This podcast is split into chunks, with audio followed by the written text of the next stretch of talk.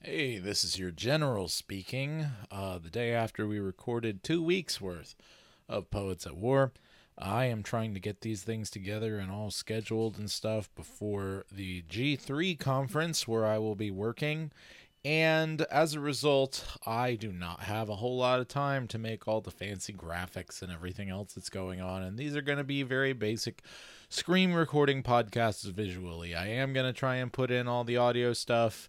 You guys know the drill. Seven and a half, probably eight minutes in, whatever the case may be, is when the podcast starts after the uh, long intro.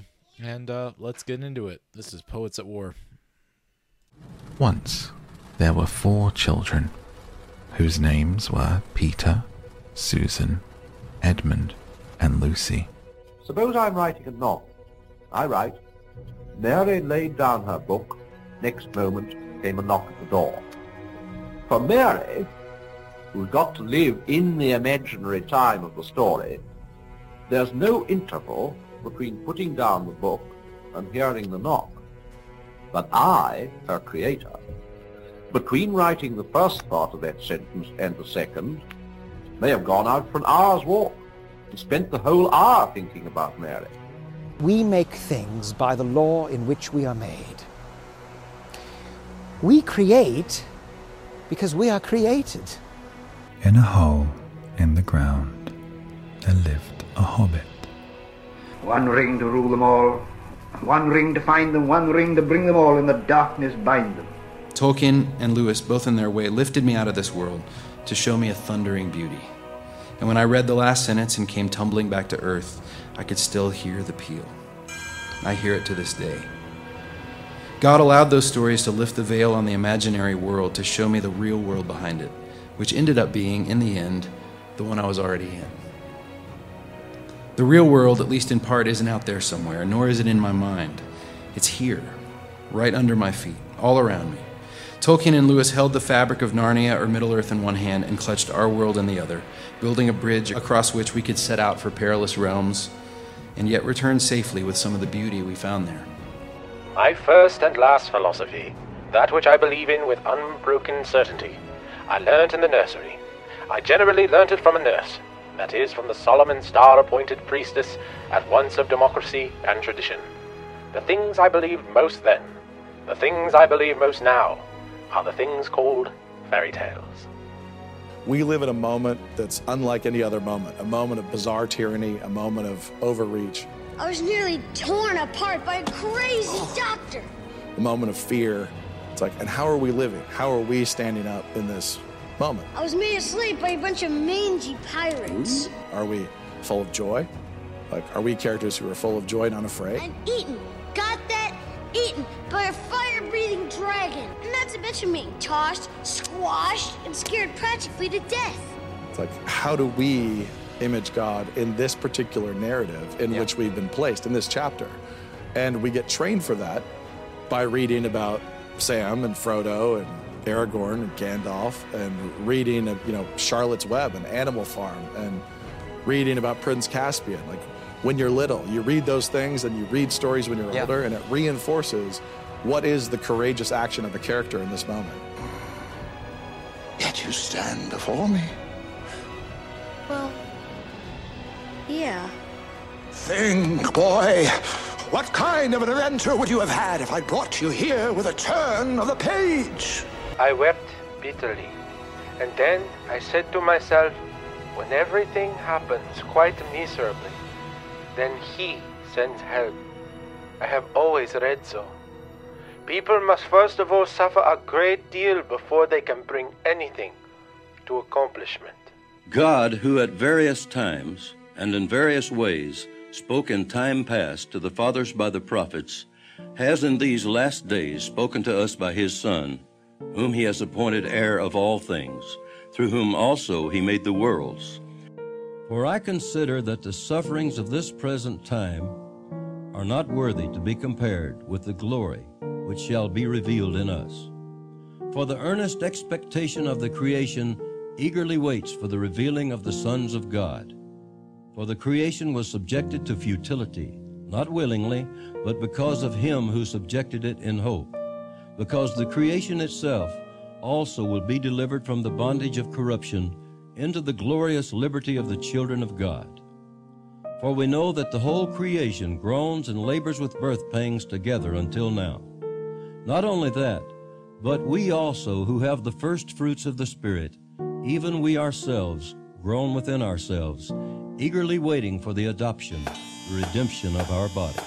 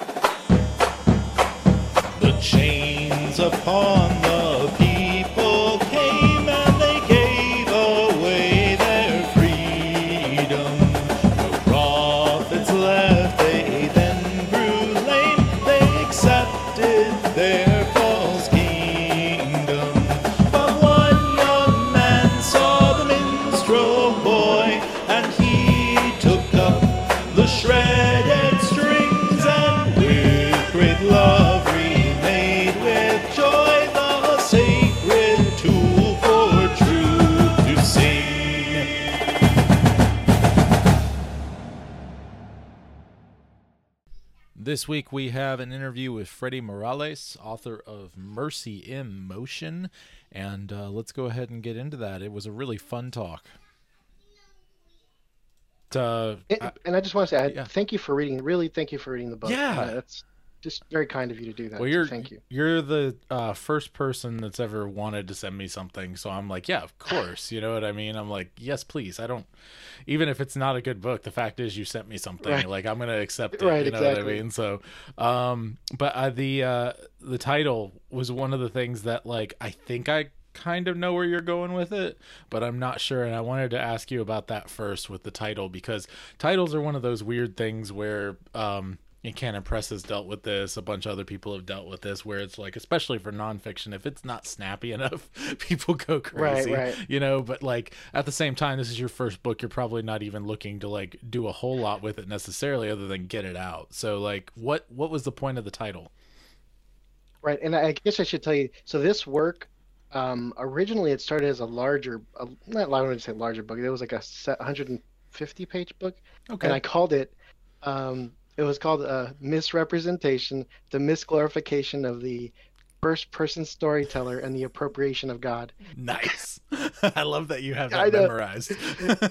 well, because you know, it was it was just like a big thing for me. And Mm-hmm. so, anyways, uh, long story short, I was there was what you're reading is the first part of that that bigger book, and I took out the other part because I just wasn't. I felt it wasn't concise enough. It Right. wasn't. It, it just felt like two different books, basically. Right. and it needed uh, more shortening down. So I didn't want to use that title for this book. And so what stood out for me with Mercy in Motion was um, I think if I could break it down to a passage, um, and this is this is only half of it, but Romans nine, uh, the the tail end of Romans nine, where he says, um, uh, let me- read it. Sure, why not? Go butch- for it. But butcher it, right? That's all Uh, good. Let's see. He goes, uh, in order to make known the riches of his glory for vessels of mercy. Now, that's half the story, right? You could you could lay, put that under, if it's something's common grace, you could put that under saving grace, right? Um, but there is, I thought, or I felt that there's mercy in common grace, right? God's sustaining grace, His showing these richness and beauty that we see daily Mhm. in unbelievers and believers. So I felt that that was an appropriate title, Mercy in Motion, Mhm. just because even if you're not a Christian, you get you get to be a part of that mercy, Right. you know, in that sense. Um, now, yeah, so but The emotion not thing in the was, saving sense. was themed closely to all the movie quotes too. Maybe. I say that again. I was thinking that the the uh, motion part could have been themed to all the movie quotes too. Right, right. So there, there is a tie-in for for cinema for sure. Mm-hmm. I mean, it's uh, like I said early on in my life, I didn't really, I didn't read a lot of books, and Right. it's just just the world I grew up in. It just Well, it's still literature. now. That's the thing. Like people Right. people don't think of it as literature, but especially the films that you're referencing. Well, I'm not the hugest fan of cinema that takes itself too seriously and uses words like cinema. I'm more in the I'm more in the animation uh, side of things, you know, and and and. I'm interested in I mean, if you look at the kind of literature I'm interested in on the surface, like fairy tales and stuff. I'm more into generally like crafting stuff that is timeless kids family entertainment versus like the more heady dramas and things of that nature. Though I do like those too. Um, Right. but yeah, let's we'll get back to that in just a second. I we got people listening, and I just want to talk with you, but I guess you should probably introduce yourself a little bit. You know, just who Yeah, you yeah. are and why you're here and that sort of a thing, just so that we have that going for us. Oh no, definitely. And as you said, you're I'm the first person to send you a book. Uh, you're the first person to interview me. Right. There you go. if I, there you go, perfect. Um, so uh, I guess, well, my name is Freddy Morales. Um, I live in Houston, Texas. I'm married, uh, 14 years. Yes, 14 years, and then um, married, uh, and then I have one child, Isabella. She's uh, going to be two on Friday, so I'm really excited about that. Pretty much born in Los Angeles, raised in in Houston, um, and then I got I got saved when I went back to California, and so I've been walking with the Lord for about 20 years now.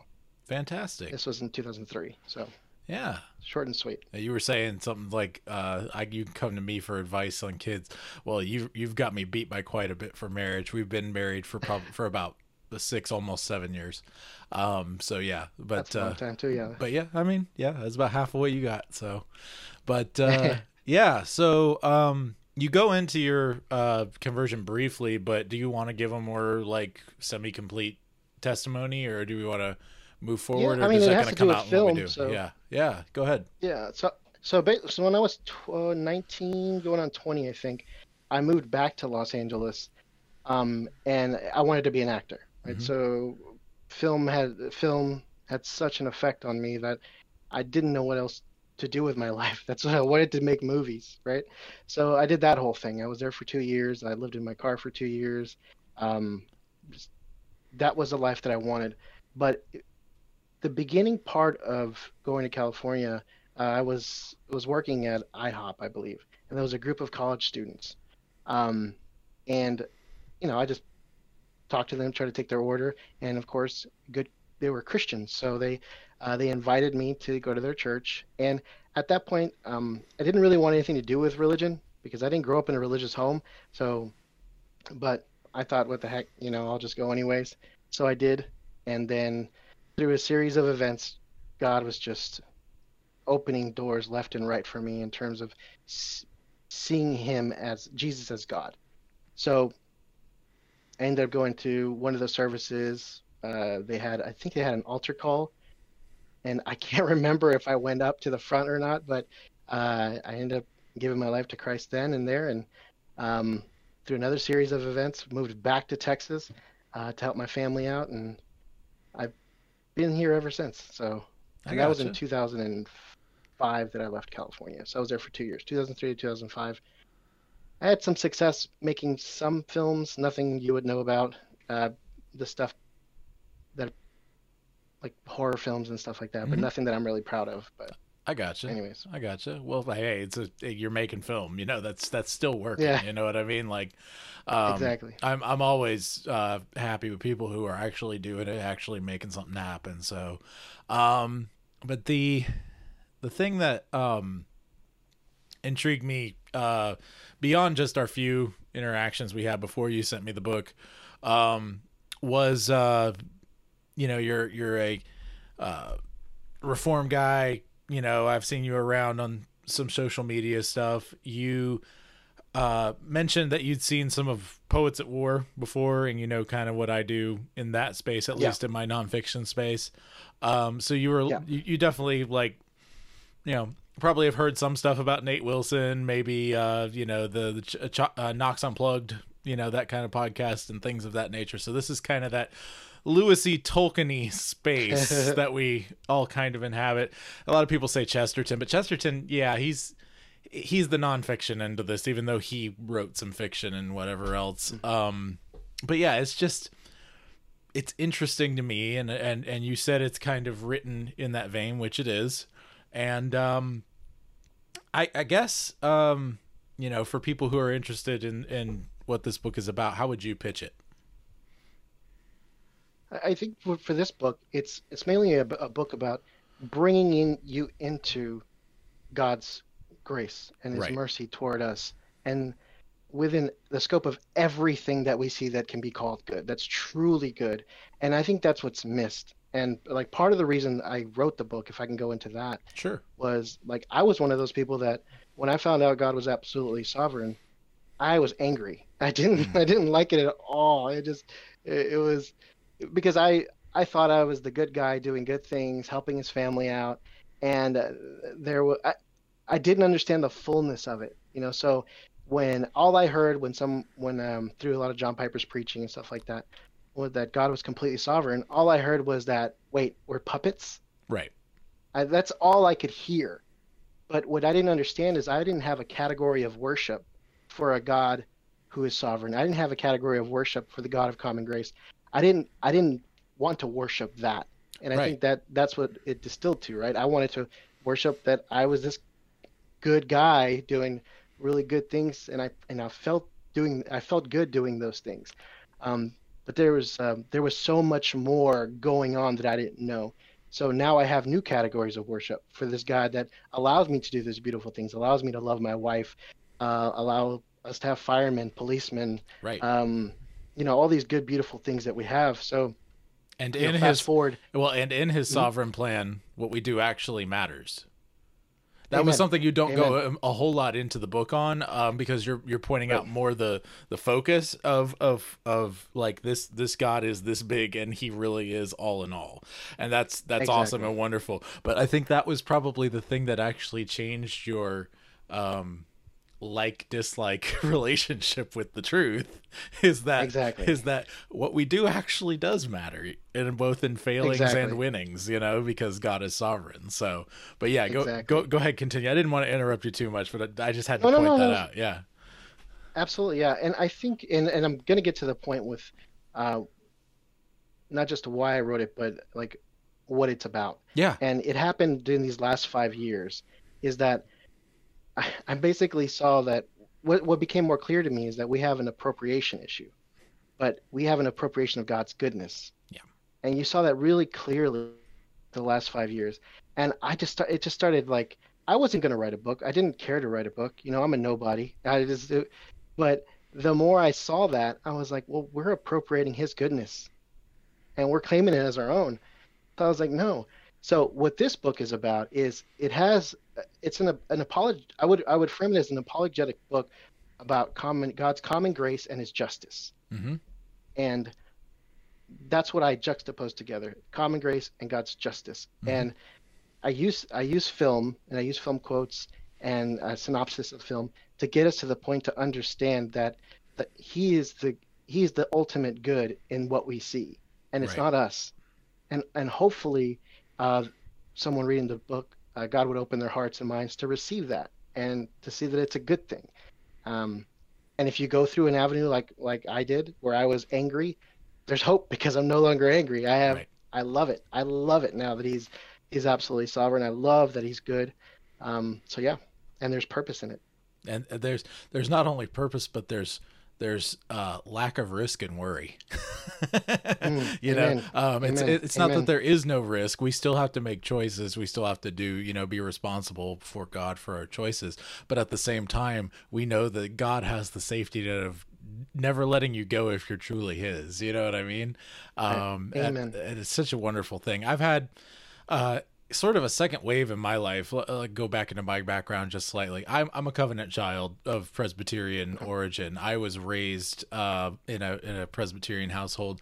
A lot of the children of my generation in my church that I grew up in have left the faith, like a very very large amount. Oh. I'm talking 80 plus percent probably. Um, Ouch. Absolutely terrible, and a lot of that had to do with some uh, things that were going on with the parents back. eh, You know that the, the, they they weren't they weren't enforcing what was going on in the pulpit, um, and things just got kind of crazy be- between parents even. You know, and so it it just uh, was really crazy, but ultimately um i found myself being the guy who i tend to I, I wouldn't say punch right as much as my punch left but but i tend to punch right a fair amount especially because i was raised in a very grammatical historical sort of context. Um and i believe in that don't get me wrong. Like i i, I believe in the value of that. Um but the thing that always seemed to be missing was if we believe god is sovereign over all things what does that look like in the corners? What does that look like in the dark places in the in the interesting you know california los angeles Right. the movies etc how how does that work itself out? And i think that a lot, a lot of the reason this doesn't connect for people most of the time is because they don't have something that they love to make them understand it right um Exactly. and and and that's definitely where you came in with your desires of, of filmmaking and some of the movies that really touched you. You had a rubric for that. For my dad who was a first generation calvinist um not christian but calvinist um he um his thing was music.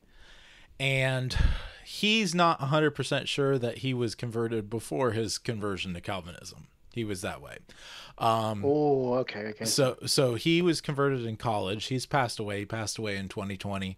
Um, he he had uh, uh, cancer stuff. He was fighting for years, but the um, the, the thing was he was really really into music the same way I'm really really into like stories and poetry, right? Um, he was the kid who his brothers uh, got Emerson Lake and Palmer back in the 70s, 60s, 70s for like a record for a birthday or whatever, and he would sneak into their room and put headphones on and listen to it. Um, he was transfixed by music, and for his whole life, he never really had an explanation for why, and it was always associated with the post hippie movement of that period, you know, the the rock and roll Right. and the music and whatever else. And when this clicked, like it sank through the sanctifying blanket back over, you know, all these rock Yeah. and rollers who were, you know, getting high and doing drugs and whatever Yeah. else. And he was able to appreciate the art from God as opposed to, Right. the, you know, w- w- it's like you said, it's common grace. So, um, but yeah, I mean, I, I grew up in the context of having a dad who did that and read me Narnia and Lord of the Rings, and that's what I fell in love Amen. with, right? Yeah. And seeing all my friends go off in different directions and do all their kinds of crazy stuff and whatever, the thing for me, what uh, I'm usually punching right on this issue because I'm like, guys, you're you don't really love your systematic theologies in the same way as you love a film. Exactly. Yeah. and they pretend that they do. Right. Right. Right. Right. You know? right. Right. and and so that's the thing. It's like um, I've heard I've heard my uh, my pastor growing up. He would say his biggest advice to seminary students is get a personality. But that's so true, right? I mean, Mhm. I think in the beginning of, or at least for me, I didn't, I didn't grow up in a religious home. So when I came to faith, it was, I had a similar thing. You just start learning all these doctrines and and these big things about God, and you don't, you just don't know how to act, and you don't Right. know, um, you know, how to be a, a, a godly, mature Christian who's just loves God's goodness in His creation and, and knows how to walk that way. Right. Right. Yeah. Sorry, I didn't mean to cut you off. Well, but I mean, I think you come out of a place where your life is so consumed by XYZ movies, drugs, uh, uh, stories, even. It doesn't matter what it is. You come out of it where, like, you've built your whole personality already around a thing. And now you're thinking, okay, not this thing, this thing, as opposed to, no, no, no, no, wait, this thing actually unlocks everything Right. else Good way of saying it. so that you can actually uh you know you have as much as god allows you for time in this world um Right. and and, and beyond that into eternity who knows we don't have the full picture of that right um he hasn't Right. given that to us um but yeah i just it, it's it's such a funny thing because like I have my share of issues. I have my share of any uh, issues just like anybody else. But I was raised with this full understanding and I even had to punch right on my dad sometimes going, "You don't really believe that."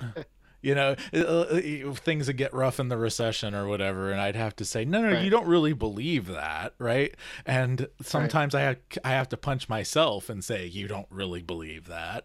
right? Right. So so my my battle all the time is fighting with a a a stodgy re- reformed idea that everything is a machine you know? Right, it's rigid. it's Yeah. it's this rigid machine of life as opposed to uh god is actually calling me to bombadil my way through life.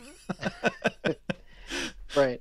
And I- it does it feel like like uh you know i don't know i'm 40 i'm 40 what am i 41 now? I'm 41 but it feels like things are changing in our world with like i think christians are waking up to story in this way and i and i know that i told you i've i found you through your interview with jason farley mm-hmm. and um, like I really enjoy hearing him. Right, whether some people agree with him or not, I enjoy hearing with him because this is the kind of stuff we've all thought of, but we we don't either verbalize it as him or verbalize it as yourself. How, how you do it so well.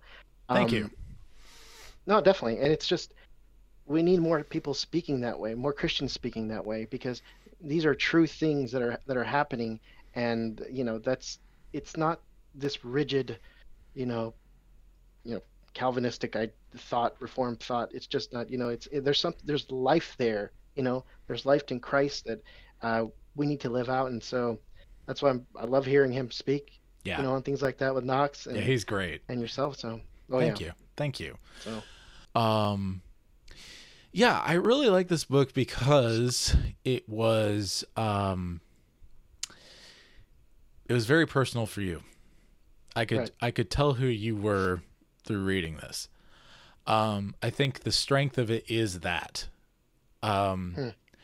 I think that um, that is something that you could even lean more into if you were open to sharing more of your story. Um, I Yeah. think it would be something that would be very beneficial to the reader because they can, you know, at least take it as a memoir, you know, in that way, if even if they disagree with it.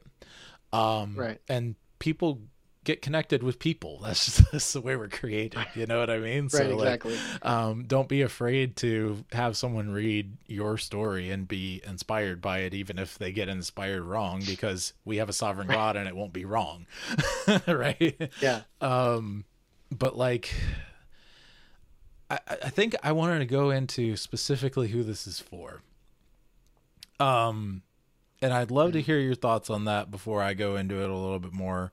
Yeah, just just tell me what you think first, and then I'm gonna bring in what I thought throughout. Right.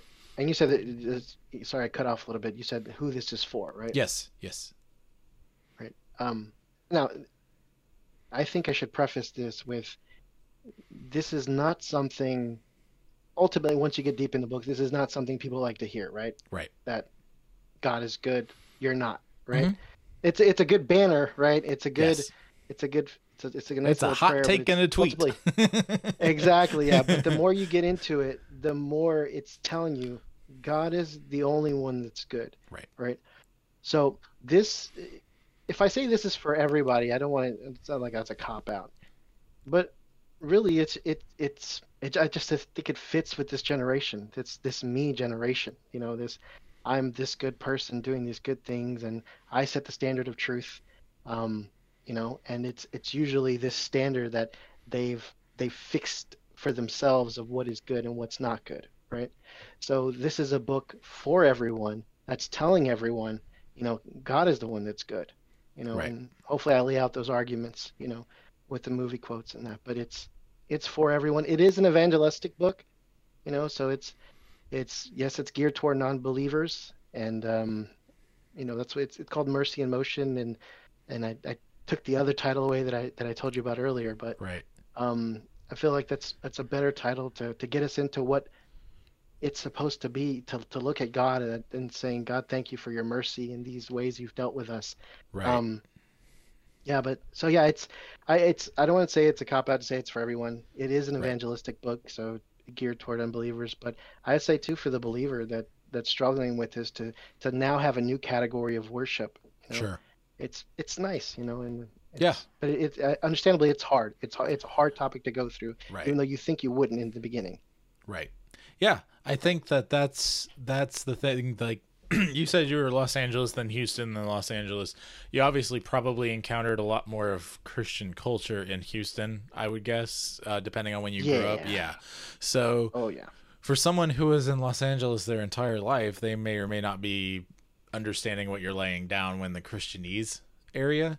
Right. And that that was Right. that, that was my only like overall critique of this whole thing is like if this is for like non-believers it's going to have to be christ haunted uh unbelievers you know they're they've already Right. they've already had uh uh they, they've I, I I live in augusta georgia so very much bible belt Oh, yeah. territory and so like there's literally no one here anywhere near here that hasn't heard some perverted version of the gospel at the very least you know what i'm saying Yeah. like it's not that they that's that's different than someone who's like well i was raised around christians or raised catholic or Right. whatever like that's that's different than even that they have Right. some kind of gospel whether it's They're the gospel or not gospel. right yes or or Yeah. or at least with the idea of a gospel they can't like they, Right. they know that there is good news they might Right, be confused exactly, as to what that is but they know that there's good news and they know that there's a way to be right with god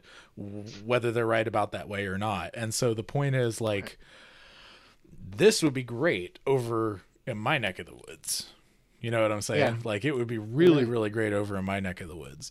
Um the the thing that i think really knocks it home is the strong hard tie to calvinistic understanding and thought um you should definitely read notes from the Tilt-A-Whirl i know you said you hadn't yet but um when you get a yeah, chance no, I, I had it, and actually, it made me it jarred my memory. So I had it, um, and then I've I was trying to think of if if I read it or looked at it, because I'm the guy who buys the books and doesn't read them. right But I think I remember feeling at the end of that book, I was just uh, in in a, in a good way. I was like, oh, that's different. right But I don't remember any of it. I just remember I remember going, that's different. yes And and I but at that time I also thought N.D. Wilson was Doug Wilson's brother. That's how much I didn't know.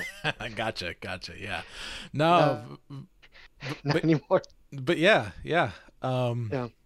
well where can people buy the book find the book etc i'm gonna link it regardless and uh go ahead plug away anything else you want to Freddy and we'll move into just talking uh for a few minutes and go from there Yeah, definitely. I mean, it's it's on Amazon Mm-hmm. right now. It's it's the only one that would take me. Mercy and motion Uh, Freddy Morales Mercy in Motion, yeah, Mercy in Motion, Freddy Morales. Just plug it in on Amazon, Mercy in Motion book, and you'll find it. Buy Mhm. lots of copies and buy it for your friend. As I said, um, my daughter's birthday is coming up, so Yep, absolutely, guys. I'm telling you, you buy it. it, it's it's a it's not, not a super long book. It's really really good. If you want a good simple apologetic situation for that, um, I I highly recommend grabbing a copy. Um, anyway, everybody, be your family's bard. Do not turn to the right or to the left, and the Lord will be with you wherever you go. Stay tuned for more on Poets at War. Attention, all Christian writers and creative peoples! Are you searching for a place to share your work and receive encouragement from fellow wordsmiths? Look no further than the Broodcast. Inspired by the legendary Inklings of old, a group of writers who banded together during the Second Great War. The Broodcast is your monthly gathering for inspiration, fellowship, and critique. Join us as we share our stories and support our fellow soldiers on our creative missions. Enlist in the Broodcast community today at joshuadavidling.com slash brood. Travel cyberspace. Serve the greatest cause. Join the ranks of the Brood today. Imagine if you had everything Tolkien ever wrote. Well, you can't have his, but you can have mine. The Ling Lyricanium is $10 a month, and you can find it at joshuadavidling.com slash LL. That's joshuadavidling.com slash LL. I'm Ian Wilson, and I create graphic art using primarily traditional methods, supplementing with digital where it's needed. I use a real pen, a real paper, a real graphite to make my art. I like to feel my art. I've always been this way. I love the feeling of a pen or pencil in my hand, the sound of graphite scratching paper, and I love the sight of a nice black line making its way across the page. So why choose traditional art over digital? Traditional art has an organic, natural quality that seems to be missing from most digital illustrations. The illustrated books and comics that were made in the days before digital have an excellence and staying power that is just as vibrant now as it was decades ago. These are the stories that stay with you. Dr. Seuss, Winnie the Pooh, Where the Wild Things Are. People still read these. I'm currently working on my own graphic novel series, Legend of the Swordbearer, and I've also had the privilege to draw graphics for two motion comic series, along with illustrations for a small magazine, Logosophia magazine, and various book covers. Don't let traditional art fade into the dust. Help me keep it alive. You won't regret it. Visit my website at ianthomaswilson.com for more info. Since you brought So up since you brought up this uh, topic, Brendan, do you want to launch us off with uh, I don't know, maybe one of your famous rants because it feels like something you want to rant about. And you haven't ranted Well, in a while. Yeah, it's true. I have I haven't. I haven't. I've been trying to show restraint. Um but uh Rant, no, what the heck rant. is with us turning villains into good guys? Mm-hmm. Um Okay, so uh, to be fair, I think everybody loves a good redemption story. I think that's sort of a um, something that if we want to get theological right off the bat, it's something that every human soul wants to feel because we all understand that we are not as we should be. We all understand that, like, unless we are actually pathological narcissists, or someone is actually a pathological narcissist, they may not think this. We all know that sin exists. Maybe not in that many terms, but we know that sin exists. We're not as we should be, all that. So the idea of someone being so awful but then the, having them actually be good and understanding and stuff uh, understandable and stuff like that i don't think that's inherently wrong and i don't necessarily mind that as a story element thing. The problem is when it's the only story element thing or if it's not the only one when the only other option is oh look men are evil Right. Well, there's there's know, a, like- right right up front. I'd say there's a difference between a misunderstanding story where the villain is just misunderstood, and they have no real fundamental change. Um, Sure. And a story where they actually change and join the good guys in the fight that was right all along. Um, fundamental difference between the two. Um, I pointed all back to um, obviously there were ones before this there was a lot of subversion going on before this but i point it back to the book not the play even though the play made it famous wicked i point back to Mm. wicked more than anything else Yeah. um but anyway you continue we, is- we can touch on wicked if you want to or go back to what you were saying either way Well, Wi- Wicked is the start, Mhm. I think. Um, I'm not even thinking about the book. I didn't know there was a book. I'm Yes. just thinking of the play. Wicked is the start because the fact that I didn't know there was a book until just now tells you how common the book is, but we all know the play. Everyone knows the play. And when you get that in the limelight, when you get that in the spotlight, that is um yeah, that's the thing. And so and I also should say that yeah, no, you're you're right. There's a difference between misunderstood and redemption, actual redemption where they do something wrong, they ask for forgiveness. Um Zuko from Avatar the Last Airbender. Amazing redemption story. Amazing. Now they also had 3 seasons of a show to do that. So you've got a different format here than like a movie. But Even though we don't to see go- him as much as a villain, I'd put Beauty and the Beast in the same category. Mhm. You know? Sure. Yeah. Beast Beast is a pseudo villain, although he's not really, but he's a pseudo villain. Right. In a way. He is an antagonist in a sense, in that he opposes Belle, who is the protagonist, and so being an and he because he's a, against her, that automatically makes him an antagonist for a little bit. Then Belle changes and he changes, and they both they they align, and so they're no longer protagonist and antagonist. But like the the the, the um just listing out recent movies joker cruella um the maleficent maleficent 2 why are there two of them i don't understand Money! this makes no sense said, Mis- said Mr. You're Krabs. okay, I do. Uh, okay, Mr. Krabs. Yes. Okay, but um, you know, uh, just like the, yeah, those are the big obvious ones. But I'm, and I'm sure if we go digging, we can find more.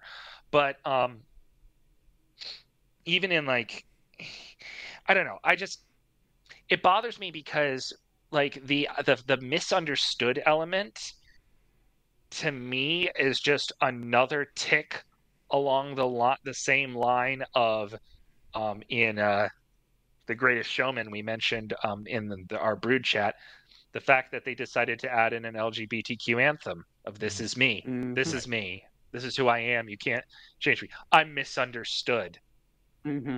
It's the same logic. It's this going in the same direction and that's not helpful. We need there to be an actual evil that is evil because Mhm. if we don't have an evil that is evil then like i don't know. I think it's really bad for storytelling as a whole right?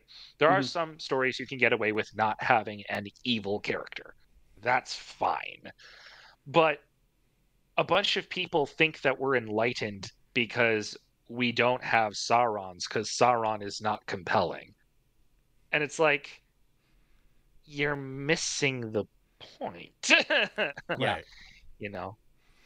Well, if, I- Sau- would argue- if, if Sauron wasn't compelling, it wouldn't be a good story.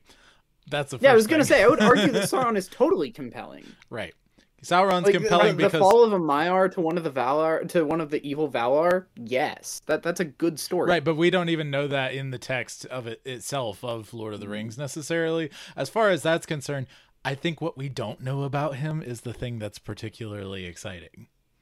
Um, and you can and, and and that takes framing and framing particularly good guys, and that's something I want to get into in a second. But like the um the thing that uh the two things that I'm constantly hearing are not good villains are Saurons and mustache twirlers. That's what people are always saying. Oh, this is just this is just dumb.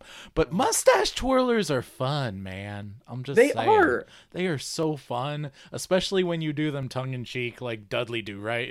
Uh, Snidely Whiplash, you know, like. But, but, But yeah. but that's that's the, that's the other thing. There's another trope known Right. as pardon the language, known as the glorious bastard. hmm The glorious bastard is a mustache twirler, Right. but they're a mustache twirler that they would argue is done well. Right. Um, do you know what the glorious bastard is? Explain it a little bit. Yeah. Yeah, explain it. So, the Glorious Bastard is an antagonist in stories who has such charisma and such presence that when Yeah. they reveal their dastardly plan, the audience member can't help but yell, "You glorious bastard!" That is the That, logic that's what I behind the fig- That's what I figured uh, that you meant whenever you said that. But yeah, that's they're great villains. Yeah. Yeah, it yeah, um and yeah, there's a there's a whole bunch of things for the trope, but that's that's not the the, the point. Um I, I think that everyone oh gosh everyone talks about like they want their villains to be believable is sort of i think where the not the mustache twirler because no one really twirls a mustache just like no one really actually strokes their beard I, I honestly Hmm. that that's a joke on me because I used to think, oh, nobody actually strokes their beard. That that's just a thing people do in like movies and stuff. And then I found Nope. myself actually stroking my beard. Everybody does it. Um, it's very calming.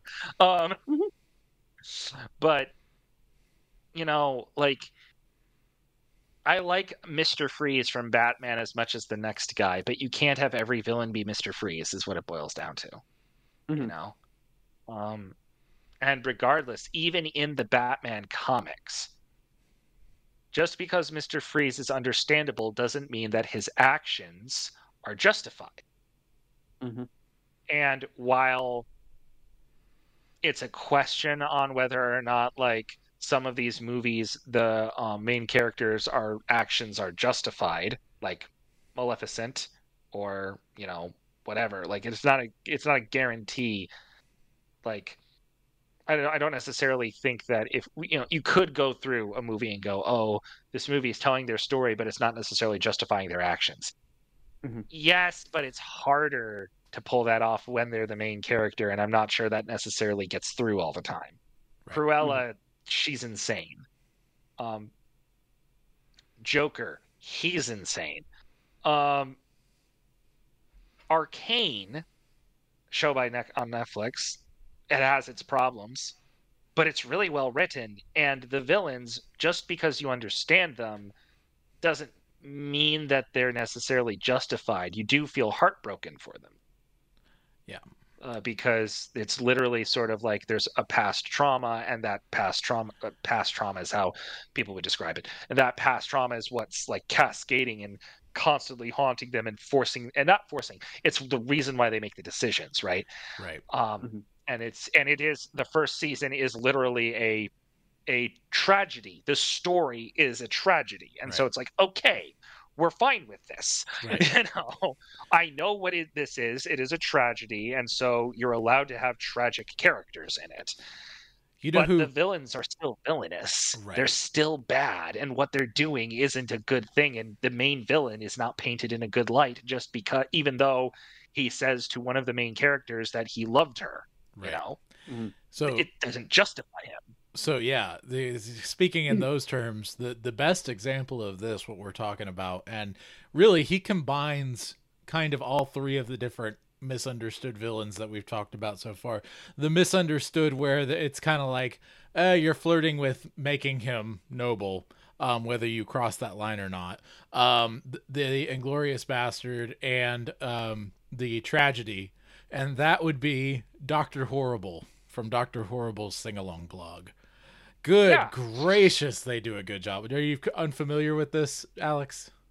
You're gonna Not have to watch that at all. soon. It was uh, after the, on the previously large long writers' strike in the 2000s. Um, there was a uh, oh I know, uh, the previous one. Yes, uh, Joss Whedon got a whole bunch of his people together to create a 45 minute independent film about the origin of a supervillain. Uh, Neil Patrick Harris, and it's a musical, and Neil Patrick Harris plays um, uh, Doctor Horrible, and Nathan Fillion plays his uh, good guy. This is before Megamind, but it's similar to Megamind in in plot. Um, but they do a fantastic job of making this guy like likable and then uh making him an inglorious bastard and then making him a tragedy. Uh in those three those are basically the three the, the act one two three of the whole thing. And good gracious they do a good job because he actually ends up evil. You know? Um and it it's more of a tragedy because we saw the misunderstood kid at the beginning um uh, so there's a place for the misunderstanding factoring into who they are.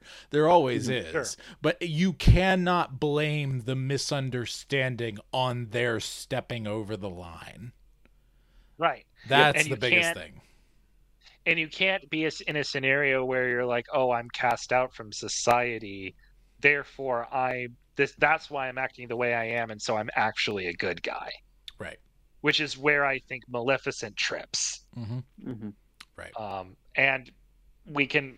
I, I saw somewhere that there is an uh, allegory for. Um, there's like a rape allegory in Male- the Maleficent somewhere uh, when she loses her wings. Um, it's it- it's a thing, but uh, um, even still, that doesn't justify your actions. You know, it's like whether or not that's actually the case. I don't want to. I don't want to argue it. It's not even my point of view. Freud, but Fre- um, Freudian philosophy gets into everything, and it's gross. G- Continue. Well, yeah, it's annoying, but yeah, the the idea that that you trusted someone and then they take something precious away from you um, overnight. Mm-hmm. Okay, I can see how that can lie, but yeah, it doesn't have to. We don't have to turn it Mhm. into everything, like you said. It gets into everything and is gross. But regardless, the point still is like just because someone does something bad to you doesn't justify. You know, it's like revenge stories, right? Um, Alex, why don't you jump in on this? You've been yeah. you've you've been uh, sniping, but you haven't really kind of made any volleys yet. What what do you, what do you got for us on this topic? give us some Yeah. volley. Hmm. Well, first of all, uh, getting uh, I looked up the Wicked book. It came out in 1995. Yep. It's older than I am. Yep. By like a fair bit. I didn't realize it was that old. Mm-hmm. Um. But as far as the Boy, I was born in '92. What are you calling old? I was born in '89. oh, okay, okay, sorry, I'm a techie. I'm a techie. Okay. Wh- Whenever I think of created things, like things that Oh, humans okay, have created, Mm, 95 is pretty far back there. 95 was three years before the iMac, so that's that's old for the type of realms that I go in. As far as humans go, you're not old until you're 70. There you go. Um, yeah, but as far as the redeemable villains, or the the type of story that you're telling, I brought it up several times. I'll probably bring it up a lot more. The Land of Stories is a fantastic. It is a really really great series uh, written by Chris Colfer, uh, who is famous from his role on Glee, but don't hold that against the books. Um, he tells in the first two books. Uh, the first one's called The Wishing Spell. The second one is called The Enchantress Returns. Uh, basically, the continuation of the story of primarily Snow White and then Sleeping Beauty. The first one focuses on Snow White, or kind of on Snow White. She's the uh, the evil queen is the main villain uh, of that book, and she is kind of done the redeemable villain type thing. It, it goes through, shows her tragic backstory, all that type of stuff, and she ends the book uh, getting her comeuppance. Like she actually legitimately uh, gets punished for her evil actions, even though they show that she was. You can understand why she did it. For Sleeping Beauty, they take the exact opposite tact as Maleficent did, and they make her the most utterly irredeemable person you can possibly think of. And it works so well. I, think that it really, that series as a whole, rides the line of having uh, the misunderstood villains and then having the just utterly evil villains that you want to be destroyed. Right. And whenever you have them contrasted, like in book one and book two, it actually makes the true evil of the f- second villain, the one who can't be redeemed, s- hit so much harder because you're expecting some form of redeemable aspect. And they they give they give uh Ezmia is her name. Uh Maleficent, the Maleficent character, her name is Ezmia. They give her a tragic backstory too. And they say, No, you don't get to go around and enslave the entirety of the land of stories. Right. Twice. That's not something you get to do. Right. and I think that it's an excellent book. Uh, It's an excellent book series that kind of shows the best of the redeemable villain aspect and not the worst. So I, I just wanted to throw that out there as far as it goes. Yeah. So why we've said you don't want to do that. W- Let's talk about why. Why don't you want to do uh, Maleficent or Joaquin Phoenix's Joker, regardless of whatever you think about the film. Why do we not want to be making those sort of villains? Do do we argue that Joker makes him the uh, makes him the hero? I haven't seen or it. I is he haven't seen it. I, I? I I haven't seen it. I just know that generally speaking, um, we've been moving the Joker into a category of glorious bastard where he is railing against how actually clowny society is compared to how how sane he's acting even though he's crazy right like i've been seeing more and more of that over the years There's, I'd say yes, that- there's been. No, go on. It, se- it seems like that's the cultural narrative, specifically in the internet sphere, like Right. the red pill people, because black pill of course it is. but Well, yeah, it is no, black pill. no, I, I would argue not the red pill people actually, Yeah, because this is a form. No, not even or red, red, black, whatever, whatever pill you want to take. I don't think it's them that are saying that. Oh, it's Joker who is the sane one. Because what is Joker always railing against? Mhm. It's the system. It's the culture. It's whatever. Joker's a cultural Marxist in a way. Yep. He is. He is maybe this is okay maybe this is part of where, where i'm coming from like you know going to uh, college um, going you know growing up in uh, public school then going to college i was into anime. I was into video games. Where do you think that landed me? Right. You know amongst the nerds amongst Mm-hmm. the geeks and adjacent to the nerds and the geeks it's not that hard of a not that large of a step. You get into the um and and d&d and all that stuff all of this you get this community insulated that is considered sort of like weird and out there right? Well then anyone else who's considered weird and out there gets lumped in with them or is easy easy for them to infiltrate. This is why d&d subculture is so alphabet soup and i hate it. Um same thing with video games same thing with anime especially with you know it doesn't help that there are anime tropes involved with that and all that jazz.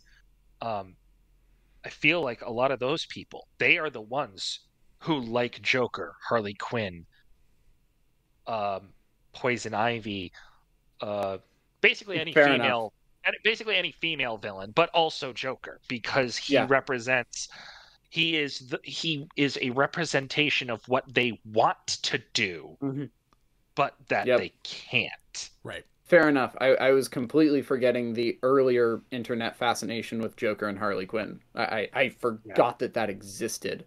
Uh, I, I was talking about specifically the stuff that happened with the Joker film and the people Yeah, who okay, yeah. the, the people who tended to go towards that. I completely forgot about the wider context going back farther. I, I just jumped on the internet whenever that happened. And I was like, and I think that, that with the Joker film, you might have a real. I think you have a real a real point there with the like the red and black pill, not because of the character, but because of the fact that it is per, it was portrayed on a traditional medium. Yep. That way. Yeah, yeah. Right. Yeah. Um. and, and that's kind of what and that's kind of what I was saying. I was saying that I think that the cultural narrative is shifted, but I don't think that that's actually reflected in the filmmaking of it. Because like th- there is no question in anybody's mind what Christopher Nolan thinks of Heath Ledger's Joker. Right. At all. Uh, like, it, it is about as black and white as it can get. Right. So that that that that's where I was going with that. I think that it might be more of the way that the culture is looking at the character. I don't think the character has shifted all that much, though he might be being ready to shift. Yeah. With Well, films like the Joker making him the protagonist, even though he is definitely the villain. Still. Right. Right. Yeah, and and so and that's that's a that's I know that you asked a question, Joshua, and I will get to what I think the answer to that question is, but I do think it is worth mentioning something. Sure. Joker might not have changed in the Joaquin Phoenix var- variation. That could be a good thing hmm. or a bad thing. In Maleficent, I actually watched the original Sleeping Beauty. She says in the original Sleeping Beauty by Disney, Maleficent says on the 16th birthday, the girl will die. will prick her finger on a spinning wheel and die. Mhm. And it takes one of the good fairies, which incidentally is my favorite, uh, to say, no, she won't die, she will be asleep. I can't undo the curse entirely, but I can change the parameter from death to sleep. And when she's asleep, I can provide a cure. In Maleficent, the movie with uh, Angelina Jolie, Maleficent is the one who says she will be put in a death like sleep, which is actually Snow White language, not original language. Yep. So they toned down. They already toned down Maleficent's villainy Mm-hmm. for her own story to make her more, or not as fire. Like she literally calls down hellfire in All Disney. the powers of hell. It's one of the best moments yeah. in Disney. Honestly, it's There so go. good. There you go. And, and I mean, and I was like, she was blatantly like, yeah, no, I'm for the forces of evil. She was very open about Mm-hmm. She calls herself the movie. mistress of evil in the movie. Yeah, exactly. Yeah, exactly. So, so like, I just want to point out the culture, like the like the stories. I think you're right. It's a cultural view of the character, which is why having them be the protagonist is a problem. I Mhm. think. Yep. But we also want to point out that they're also twisting the character Mm-hmm. in order to make them sympathetic, Mhm. both in terms of giving them a backstory and making their actions not quite as bad as the original. W- Would we want to argue that that's kind of a uh, either a byproduct or is that them trying to look at the consumers, viewing them as consumers, and saying, "No, no, you're right. You're they're giving them what they want, as opposed to giving them something out uh, that they think will be good. They're they're trying to feed into the preconceived thoughts that they already have in the creation of that. Would you say that that's why they toned it down, or do you think that they were just trying to tone it down in order to tell that story? I want to see why it can't be both, but my Both? my Both. my, my Both is good. knee jerk my, both both both is good. My knee jerk reaction is that they felt is that if they did that, it's either because they felt guilty actually making such an evil character the good guy, or it's we need to give them this concession, otherwise it won't. Otherwise, it won't. It won't sell. Mhm. Right. Yep. Yeah.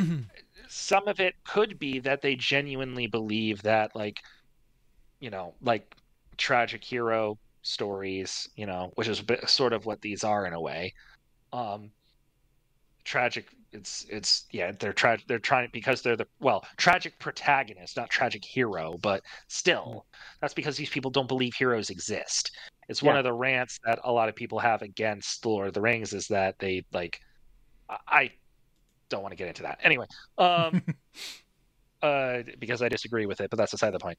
Um the the the so so what so to answer joshua's original question um do we think that the what why do we not like this? Do we think this is a bad thing? Should we avoid these? My general thought is yes.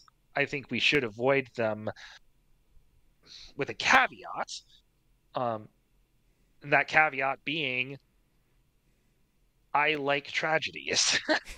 Mm-hmm. You know and sometimes there's a certain level of catharsis to watching a villain watching mm. a villain's origin story in a sense right?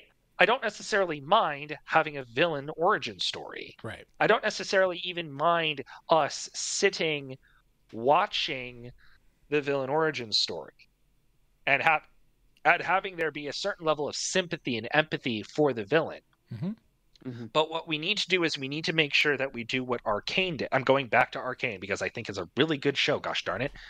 And despite you understanding what the villain did or what this character does, who ultimately becomes a villain as she falls into villainy, and despite seeing her and empathizing and understanding, you still weep that she mm-hmm. became a villain because she made a choice.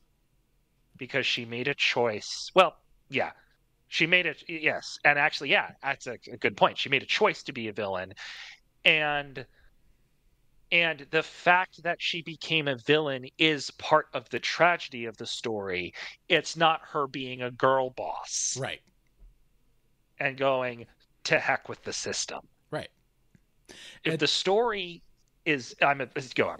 I was just I was just gonna say with I haven't seen Arcane, but I know Mm-hmm. just based on your description that she made a choice because I know when a vil- villain resonates as a villain, it's because they made a choice to do the wrong thing.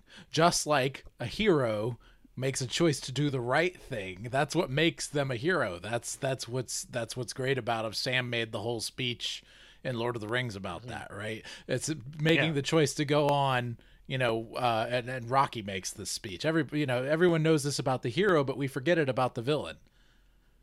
This is the thing that made Regis Blackgaard so amazing in Adventures in Odyssey. Is he 100% said many many times, uh, but especially at the at his end, at his downfall, I choose this. I this is this is my choice, and there is nothing anyone can do to stop me. Um, I've read I've read Invictus on this podcast before. Uh, the poem uh, I can't remember the, the the name of the guy who did it, but look it up. The guy wrote this like I don't remember if it was on his deathbed or not, but he was he was not well when he wrote it. Have you guys heard Invictus? I've heard you read it. I could not recite any of it though. I might I might as well bring it well. up. This is this is the poem that I William Ernest Hen- Henley. I go back to this poem whenever I am creating a villain. And when I say a villain, I mean a villain, not an antagonist, right? Because there are antagonists who are just bullies who are, you Yep. know, uh, uh, th- th- they're on the wrong side of things, but they could be redeemed, right? This isn't Right. evil. Okay. Sure, sure, Um, sure. So this is this this poem is evil. Okay. And it only, it's only evil in the viewpoint of a Christian. So some people hear this and they get excited about it and they think of the hu- wonderfulness of the human spirit. And that's what makes this so evil. Out of the night that covers me, black as p- the pit from pole to pole, I thank whatever gods may be for my unconquerable soul. In the fell clutch of circumstance, I have not winced nor cried aloud. Under the bludgeonings of chance, my head is bloody but unbowed. Beyond this place of wrath and tears looms but the horror of the shade, and yet the menace of the years finds and shall find me unafraid. It matters not how straight the gate, how charged with punishments the scroll. I am the master of my fate. I am the captain of my soul. That is a villain. That is the heart of a villain. Two things. Mm-hmm. Number one, the capitalization of horror in the third stanza Mm-hmm. is frightening. Mm-hmm. Um, like uh, really frightening. Number two, that's just "My Way" by Frank Sinatra. Oh, it is. It is. Without all the fun horn section and everything else. Mhm. Yeah, absolutely. which sucks because that song sounds great. Oh, But it does. It does. Yeah, it, that's that's all that that is. That Mm-hmm. that is just my way. Uh, with, with all the That's fun the, big my band my way is the stripped away. is my way is the inglorious bastard. Yep. Well, the, yeah, yeah. So, one last thing about choice. What are Frodo's lines in Mount Doom? I have come, but I do, but I do not choose to do what I've come here to do. Yep. The ring is mine. Yep. And then he puts it on. Mm-hmm. They cut that out. in Frodo movie. acknowledges in his end when he fails his quest and he succumbs and becomes a villain temporarily. Yep. Mm-hmm. Very temporary villain, but technically, in a very, very broadest of sense, he says, I do not choose. Mm-hmm. He is making the choice to not throw the ring into the fire, and he acknowledges that. So, Yep. And mm. and the Lord, succumbing Lord of the Rings is so good. and and he is succumbing to the power of the ring, but he is also making a choice. He is Mhm. finally broken, but it's also his choice. And that's what is so tragic about it. And I think that's the thing more than the Morgul blade that ultimately has broken him to the point where he says, I need healing where I can't get it anywhere else. Because he knows what knows what he became. You know? Um that's that's oh crazy. Crazy. Yeah, I, I wanted to go a slight different direction on this just a touch. Um the there were two things I wanted to mention. One, uh, I think a lot is made of the villain and the hero, especially uh, one of the big examples lately has been Batman and the Joker, and how um, they even have these sort of meta discussions about how there's like a yin and yang kind of a thing. I don't believe in yin and yang, of course, but the fact is there's good and there's evil, and there's always a pull. Uh, uh, and as far as that goes, um, I think that we forget when we create a, a, lot of people who create great villains forget to create great heroes and vice versa. Mm-hmm. And you really, really, really need to focus on both in order to have a great story. Um, God, look at him, created Satan to be the villain of the story. Mm-hmm. And he's done pretty well at his job. That's all I can say. He's very, very evil. And he made a lot of great heroes, but he made them great. And he made sure Mm-hmm. to to take all the credit and the and and the and of for the goodness that came from the creation that he set up. And Brendan call, falls out. Oh dear. so he'll come back. He'll come back round. I'll wait on my next part. What, what what's that thing that you put up whenever uh, I had to jump off in the first episode I, was on? I don't remember. What did I put? I don't remember. It was it was something about the goblins are attacking. Please hold. Yeah, something like that. Yeah. Hey, you're back. Yeah. Sorry, sorry. My computer decided it wanted to commit Sudoku. I mean seppuku. Anyway, continue. yeah. Um. Well, I, I finished up that thought uh, for the most part. Basically, just um that you need heroes and villains and you should not Sure. work on one at the exclusion of the other um one Is of the this Marvel's problem? it is marvel's problem but it's also um it's also dc's problem. well dc from nolan p- time period's problem in a lot of ways I think that while Christian Bale's Batman was really, really good, they really focused on the villains in those movies, um, and uh, not so much in the first one, but in in in the further ones, they definitely did. Um, and- They they hyper focused on the vil- they hyper focused on the villains and they removed any supernatural from the story. Right, right. Um, Yeah, So so basically the. The, the, the, the point that I'm making can really be summed up well. This was moving into my second point. Um, so I'm going to use wrestling as an example here and give you guys a little bit of a, a, a very short lesson in the ways things have gone up and down over the years. When show business started really getting into wrestling, people knew that it was uh, scripted and all this other kinds of stuff. Um, there were two main companies, and things started to get really interesting and different and weird. There was WWF. Uh, keep in mind, there were tons of territories and stuff, but two main companies were coming to the top WWF or WWE and WCW. WCW was owned by Ted Turner and then Vince McMahon with WWF. Anyway, um, WCW took over during the 90s for an extended run when they had arguably the best roster of good guys that you could ever ask for. They had good villains too, but their good guys were um bad awesome just really top-notch wrestlers who were uh, uh who who often didn't say very much. Their their chief guy was known uh Sting was known for almost never speaking. He played basically uh, this this non-speaking crow style character like the crow from the movies and the comics.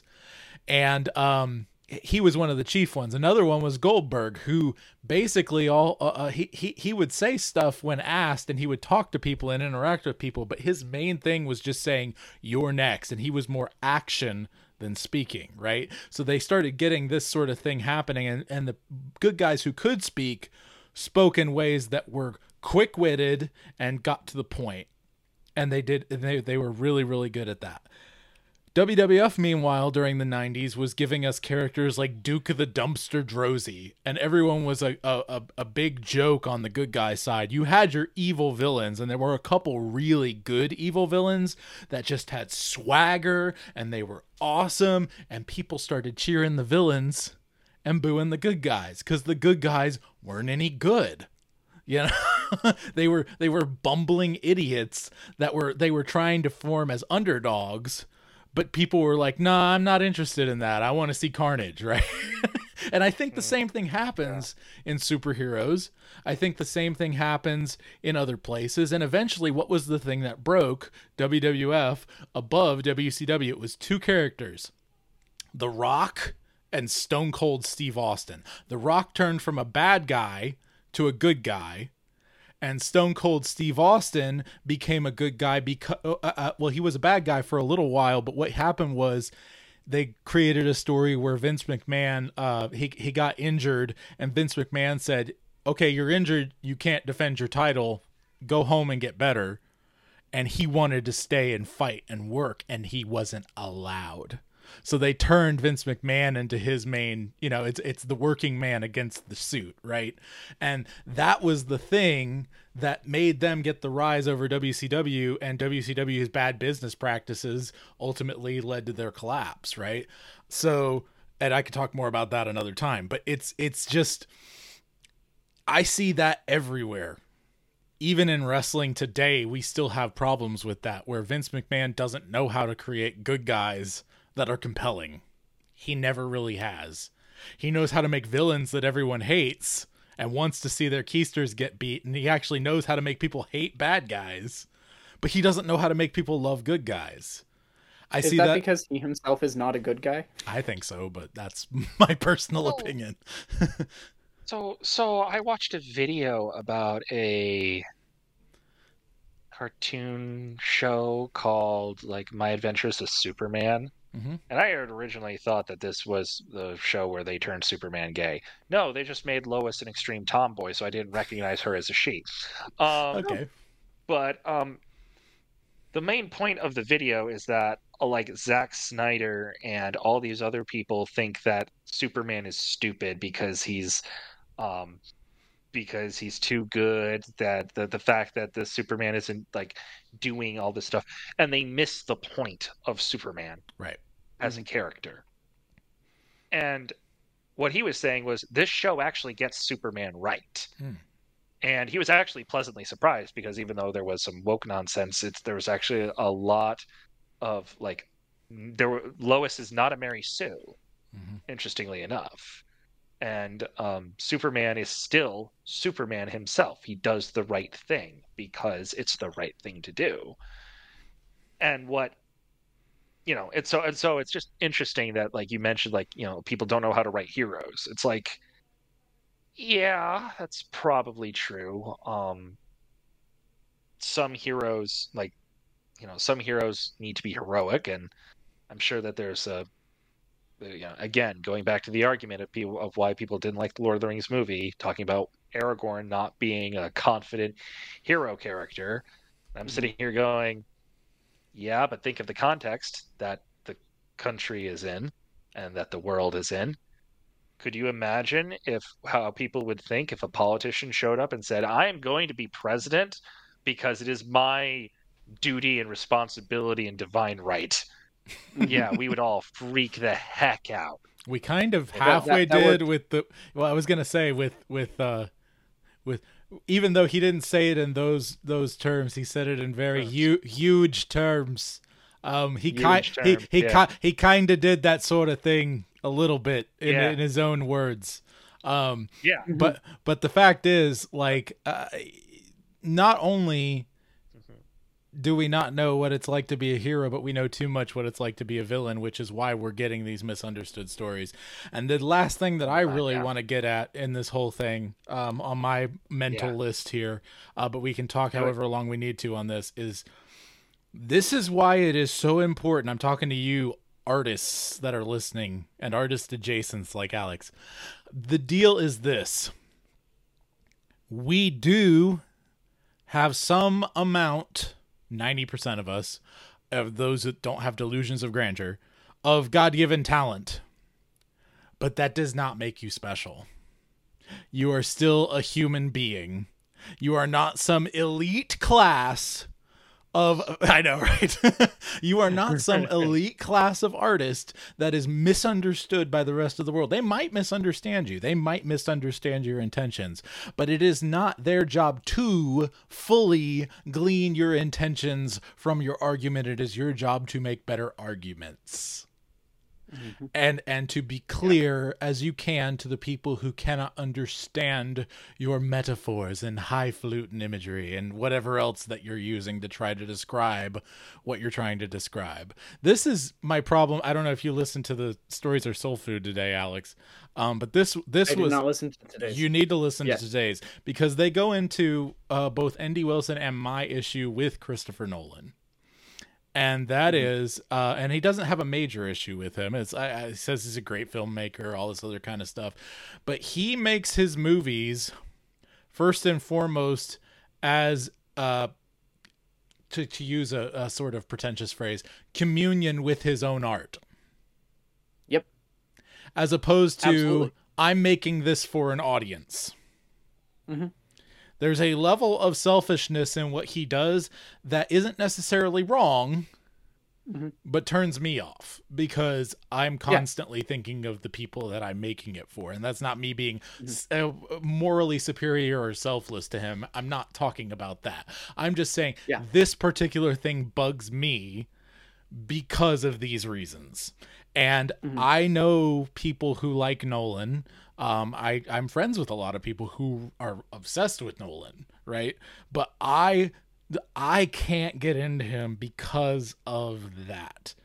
Um, uh, not everything. Uh, Some of the stuff, you know, I like, but you know, you see what I'm saying. So this Yeah. is this lo- this kind of thing. Whereas Spielberg, for example, Spielberg's the the uh, utter opposite, right?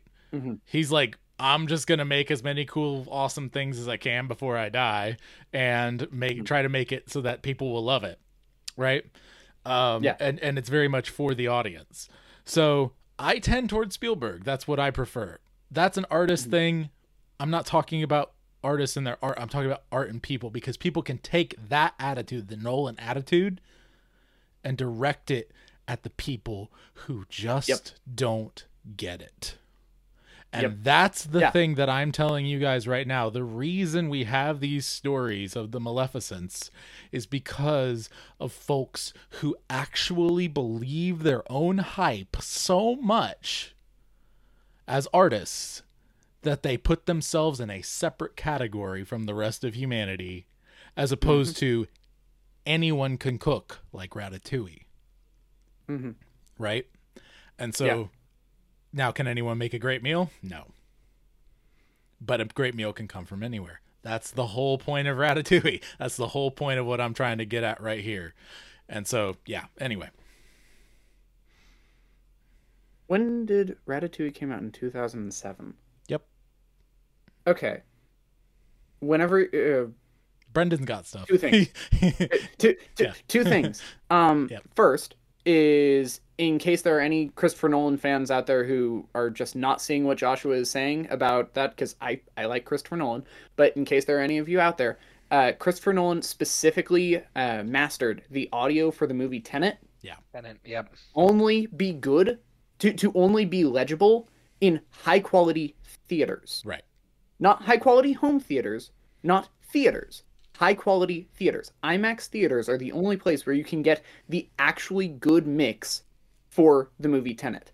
That's what he's talking that's what Joshua is talking about. He is talking about the fact that he is making it specifically for the highest quality experience ever. And that makes for really good movie watching if you can get that experience. Right. Most people can't. Right. That's what he's talking about. The second thing is, whenever you were talking about people are able to take that, I'm making art for art's sake. I want to make something good no matter what, and then directing that towards the people. My immediate thought is Steve Jobs. Yeah. Because that's what Jobs that's what Jobs' entire philosophy was. I want to make something good. I'm not trying to make something that people want. Right. I'm trying to show them what they want because it's good. Right, and that that, And that, that can apply towards the people. and that can apply to someone who is trying to make something for an audience too. I think Exactly. Lewis struggled with this with the space trilogy. Um, I think Mhm. that that when Yeah. he created uh, uh, Out of the Silent Planet, it was more Nolan esque. And then he tried Mm-hmm. to give them a little bit more in Perelandra, and then he actually, uh, but he went too far Spielberg in a lot of ways, uh, uh, and and he gave the exact right amount in that hideous strength. I think uh, Mhm. he he gave the, he gave everyone something that they could consume and enjoy, but it was also everything he wanted to say. Yep. But that but that was Lewis everywhere. I mean, uh, Barfield's adage is uh, what Lewis believed about everything could be can, could be found in what he said about anything. In every single thing that Lewis wrote, you can say, "Oh, yeah, that leads to this, that leads to this," and doors are open. I know Lewis's entire philosophy. Right. And that's what In I think every people should single aim thing to that he be. did. That's what I think people should Yeah. aim to be is not Spielberg or Nolan, but Lewis. anyway, Yeah. uh, Brendan, go with what you're saying. No, I'm just.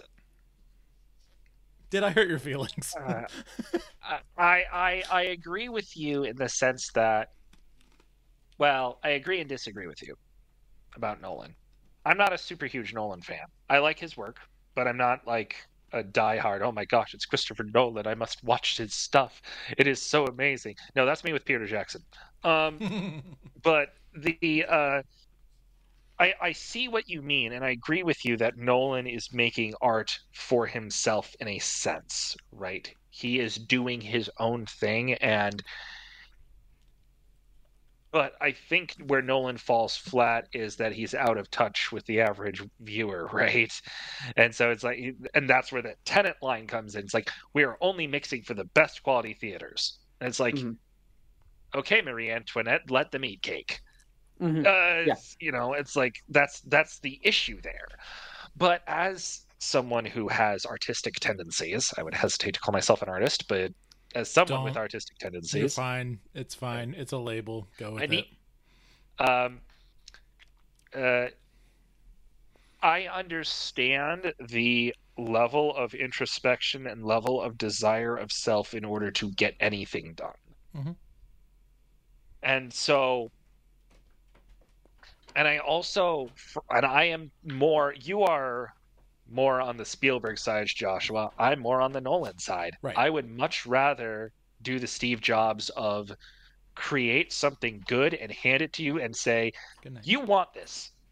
You don't know you want it yet, but you want this. you know, uh, but the, that's the thing. Nolan doesn't say, you don't know you want this yet. He goes, this is the greatest thing ever, and if you can't appreciate it, that's your problem. Right. Yep. yes. And it's like there's a huge difference in communication, but you know, um. So you he say al- I'm you know, Spielberg, but I also have a uh, rhyming pro wrestling series. So I mean, I, I have my Nolan esque side too. But like you said, I don't sit there and go, "Well, you just don't get it." Pro wrestling and poetry, and I I shouldn't even explain this to you, you plebeian. yeah. Yeah yeah yeah exactly. Yeah so so it seems as if we have more of an issue of and actually tying it back to the original topic we have more an issue of how the package is presented rather than necessarily with the package itself. Yep. And that's sort of what we mentioned earlier with the um with the it's not telling these characters stories it's bad. It's how the character stories are presented and what and and what that is and how that is perceived by the culture. Right. Right. Mm-hmm. It's, it's the entire concept of editing is everything. That you you can take up and edit it to be a horror movie. as as an editor i thoroughly agree with this. Yes. Yes well i'm also i'm an editor in everything that i do. It's it's it's kind of funny but like also i live edit and i perf- i performance edit all the time. I'm always changing you know like little tweaks and things and here and there and whatever else and that's part of the fun of creation. Ooh what will what will the more happen you if i fix do in the this? performance. Right. Mm-hmm. the more you fix the more you fix in production the less you have to fix in post. Right. Exactly. Mhm. and it's all time and pipelines and it's so much fun but uh, yeah, this has been a good conversation. I'm going to wrap this episode here. Uh, everybody be your family's bard. Do not turn to the right or to the left, and the Lord will be with you wherever you go. Don't be a villain, be a hero. We'll see you next time in the trenches on Poets at War.